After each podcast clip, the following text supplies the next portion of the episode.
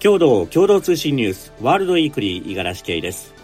国連安保理でイスラエル軍やイスラム組織ハマスに一時的な戦闘中断を要請する決議案について中国とロシアが拒否権を行使し否決されました。18日にはアメリカが同じような決議案に拒否権を行使していて国連安保理の機能不全が浮き彫りとなっています。日を追うごとに一般市民の犠牲が増え続けています。イスラエル軍がパレスチナ自治区ガザへの攻撃を強化する中ガザでは子供の死傷者も続出しています。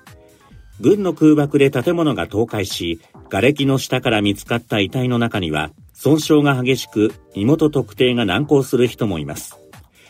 中東のメディアによりますとそうした場合に備え身元確認用として事前に腕や足に名前を記された子供が出てきているということです。NGO 国際非政府組織セーブ・ザ・チルドレンによりますと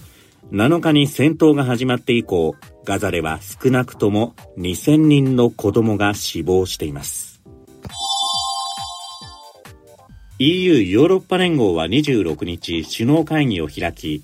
イスラエル軍とイスラム組織ハマスに戦闘の一時中断を要請する方針で合意しました。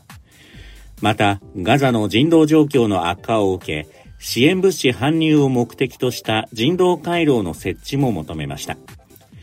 ガザへの地上侵攻を準備するイスラエルへの圧力を強めた形です。中国では昨日、李克強前首相が急死したことに市民からは驚きの声が相次ぎ、中国の短文投稿サイトウェイボには突然すぎると戸惑う反応が次々と書き込まれました。改革派の李前首相は首相在任中に習近平国家主席との確執があったとされ、習氏が国家主席として異例の3期目入りを果たした今年3月の全人代全国人民代表大会で首相の職を退いていました。ウェイボには、闘争はこんなにも激しいのかなどと政治的な背景を疑う投稿もありました。ビッグ3と呼ばれるアメリカの自動車大手3社のストライキをめぐり、全米自動車労働組合は25日、フォードモーターと労使交渉で暫定合意したと発表しました。新たな労働協約には今後4年半で25%賃上げすることなどが含まれているということです。組合のフェイン会長は演説で歴史的な合意に達したと成果を強調しました。1ヶ月以上続いたストはフォードに対しては終了する見通しです。アラスカ航空は23日、旅客機のコックピットにいた非番のパイロットが飛行中にエンジンを停止させようとしたと発表しました。機長らが防ぎ、乗客乗員83人に怪我はありませんでした。アメリカのメディアによりますと、殺人未遂などの疑いで、パイロットのジョセフ・エマーソン容疑者44歳が訴追されました。動機は明らかになっていませんが、テロ組織との関連を示す情報はないということです。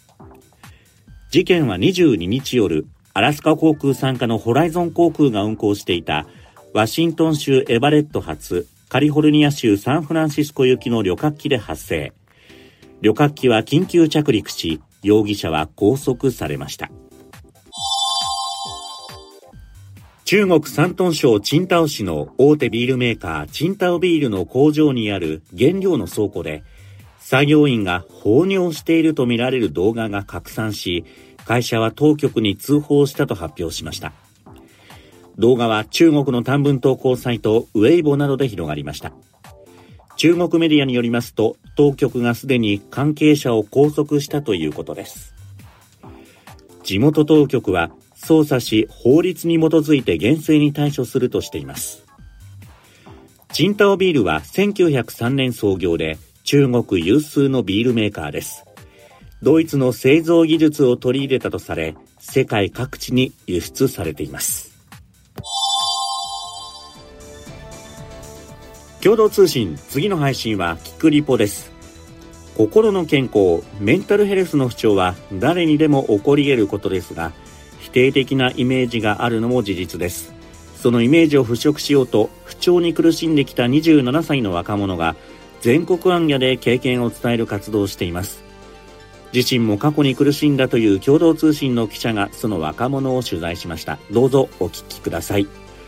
ワールドウィークリー今週はお時間となりました。では皆さん良い週末を。